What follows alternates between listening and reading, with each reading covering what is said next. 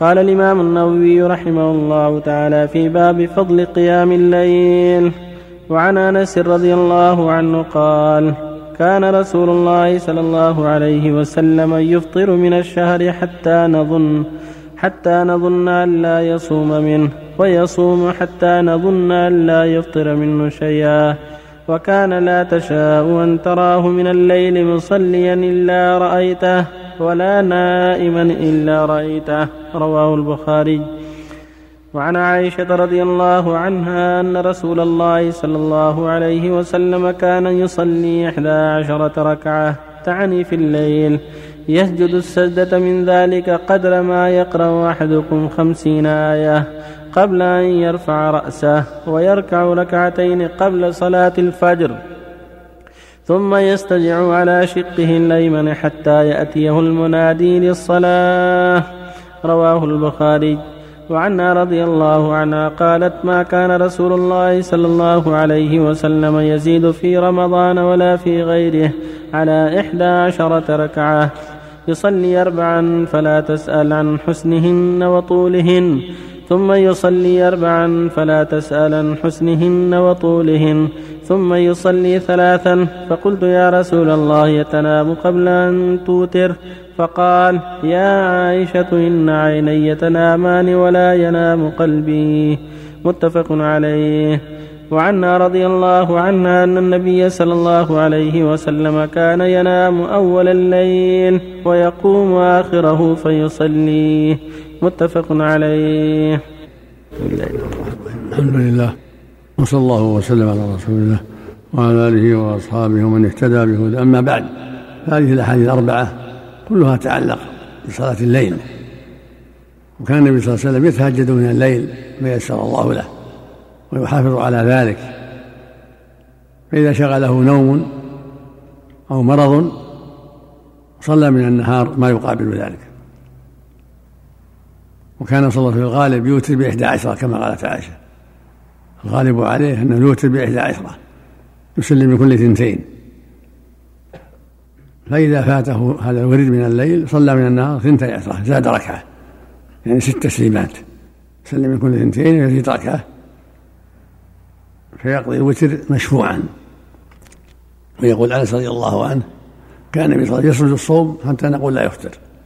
ويسرد الفطر حتى نقول لا يصوم. وهذا المعنى جاء أيضا من حديث عائشة ومن حديث ابن عباس وغيرهم على حسب أشغاله عليه الصلاة والسلام. تارة تكثر أشغاله فيسرد الافطار ليتقوى على حاجات الناس وأعمالهم وتارة تقل الأشغال فيسرد الصوم عليه الصلاة والسلام. فدل ذلك على أن المؤمن ينتهز الفرص. إذا وجد فرصة صام تطوع وإذا شغل أفطر. ولا تجاو أن أن تراه ليلا يصلي إلا رأيته ولا تحب أن تراه نائما إلا رأيته. دل على أنه ينام ويقوم. ما يقوم الليل كله بل يصلي بعض الليل وينام بعضه. هذا هو السنة. ولهذا قال ولكني أصلي وأنام وأصوم وأفطر وأتزوج النساء فمن رغب عن سنتي فليس مني. ولما عرف أن عبد الله بن عمرو يحيي الليل كله نهى عن ذلك. وقال إن لنفسك عليك حقا ولزوجك عليك حقا ولضيفك عليك حقا فأعطي كل ذي حق حق كل ذي حق حقه. فصوم وأفطر ولم وقم. هكذا السنة. وكان صلى الله عليه وسلم إذا سجد السجدة طول يطول في صلاته في قيامه وركوعه وسجوده قالت عائشة إنه يسجد السجدة بقدر ما يقرأ أحدهم خمسين آية. هذه لا يطول في صلاته عليه الصلاة والسلام. يقرأ كثيرا ويطول في ركوعه وسجوده عليه الصلاة والسلام. والمؤمن حسب طاقته. يصلي ما يسر الله له ولا يطول التطويل يشق عليه بل يصلي الصلاة التي فيها الخشوع والخضوع والتدبر والتعقل على حسب ما يسر الله له. وتقول رضي الله عنها إنه كان أوتر من أول الليل ومن أوسطه ومن آخره. ثم استقر وتره في آخر الليل عليه الصلاة والسلام. استقر وتره وهو أفضل. إذا تيسر آخر الليل فهو أفضل. وإلا اوتر في ما تيسر في اوله أو في وسطه حسب التيسير. تقدم الحديث عن جابر يقول صلى الله عليه وسلم من خاف ألا يقوم من آخر الليل فليوتر أوله ومن طمع أن يقوم آخر الليل فليوتر آخر الليل وإن صلاة آخر الليل مشهودة وذلك أفضل. وكان في الغالب يصلي إحدى عشرة يصلي أربعا فلا تسأل عن حسنهن وطولهن يعني تسليمتين. ثم يصلي تسليمتين أخرى فلا تسأل عن حسنهن وطولهن ثمان ثم يوتر بثلاثة عليه الصلاة والسلام. يقرأ بسبح والغاشية وقل هو الله أحد. التسليمة الأولى سبح والغاشية والأخيرة يقول هو الله أحد. تمام إحدى عشرة. وربما صلى ثلاث عشرة. ست تسليمات وأوتر بواحدة. وربما صلى ثلاث عشرة يوتر بخمس. يصلي ثمان صلى من كل اثنتين ثم يصل خمسا ويوتر بها. ربما سرد ثلاثة وأوتر بها عليه الصلاة والسلام. كل هذا من باب السنة ومن باب التنوع.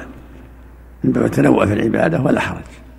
إن شاء أوتر بإحدى عشرة إن شاء أوتر بثلاثة عشرة إن شاء أوتر بخمس أو بسبع حسب التيسير قد ينشط قد يقوم مبكرا فيطول ويكثر العدد وتارة يضيق به الوقت فيختصر.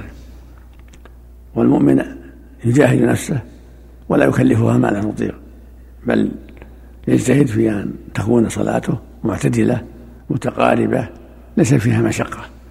لأنه إذا شق على نفسه قد يترك يهون ينبغي له يتوسط حتى لا يشق على نفسه وحتى لا يمل. وكان صلى الله عليه وسلم إذا طلع الفجر صلى ركعتين. سنة الفجر ثم اضطجع على شقه الأيمن ينتظر بلال المؤذن.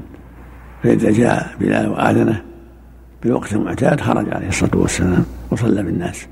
هذا يدل أنه يستحب بعد سنة رجل الفجر إذا صلاها في البيت يستحب له يضطجع على شقه الأيمن. أما إذا صلاها في المسجد لا خلي من يصلي مع الناس في صفوفهم. إنما الاضطجاع إذا كان إذا صلاها في البيت كما فعل النبي عليه الصلاة والسلام. وفق الله جميعا. الله إذا كان الرسول صلى الله عليه وسلم يقوم في آخر الليل فكيف يخرج قول أنس؟ وكان لا تشاء أن تراه من الليل مصليا؟ تارة وتارة يختلف. مو دائم قد يصلي من أول الليل مثل ما قالت عائشة من, من كل اللي قد أوتر من أوله وأوسطه وآخره. وأنس في الغالب يطلع عليه في السفر في الأسفار. ونساؤه أعلم في البيوت والصحابة أعلم في السفر. نعم اللهم صل على نعم. قول الرسول صلى الله عليه وسلم أفضل الصيام بعد رمضان شهر الله المحرم. يقصد به عاشوراء أو نفس الشهر كله؟ الشهر كله. يستحب الصيام في نعم نعم, نعم. شهر عاشوراء كله.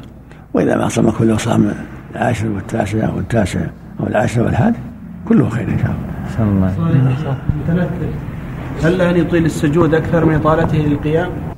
لا تكون صلاة معتدلة كان صلاته معتدلة يقول يقول البراء رمقت صلاة النبي صلى الله عليه وسلم فرأيت فوجدت قيامه فركوعه فاعتداله بعد الركوع فجلسته فسجدته فجلسته بين التسليمتين بين السجدتين قريب من السواء تكون صلاة معتدلة متقاربة هل ينكر على من فعل ذلك؟ الأمر الأمر واسع لا ما في إنكار. الأمر واسع ما في تشهير أحسن الله عليك بعضهم يقول النبي صلى الله عليه وسلم أوتر بسبع وبخمس وب11 13 يعارض أنه كان عمله ديمة لا ما هو ديمة لكن حسب التيسير حسب التيسير ديمة حسب التيسير اللهم صل اللهم صل على الوتر هل هو سنة؟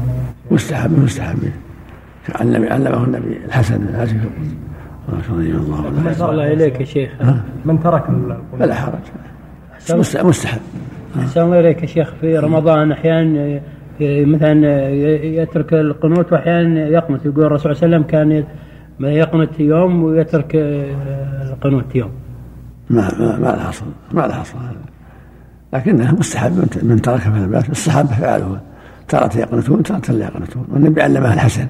ما قال فعله تارة وتارة. علمها القنوت كيف يقنت فإذا داوم عليه فلا بأس فعله جماعة من الصحابة وإذا ترك بعض الأحيان فلا بأس. مستحب نافلة. جزاك الله إذا ترك بعض الأحيان حتى يعلم الناس أنه بواجب من باب التعليم.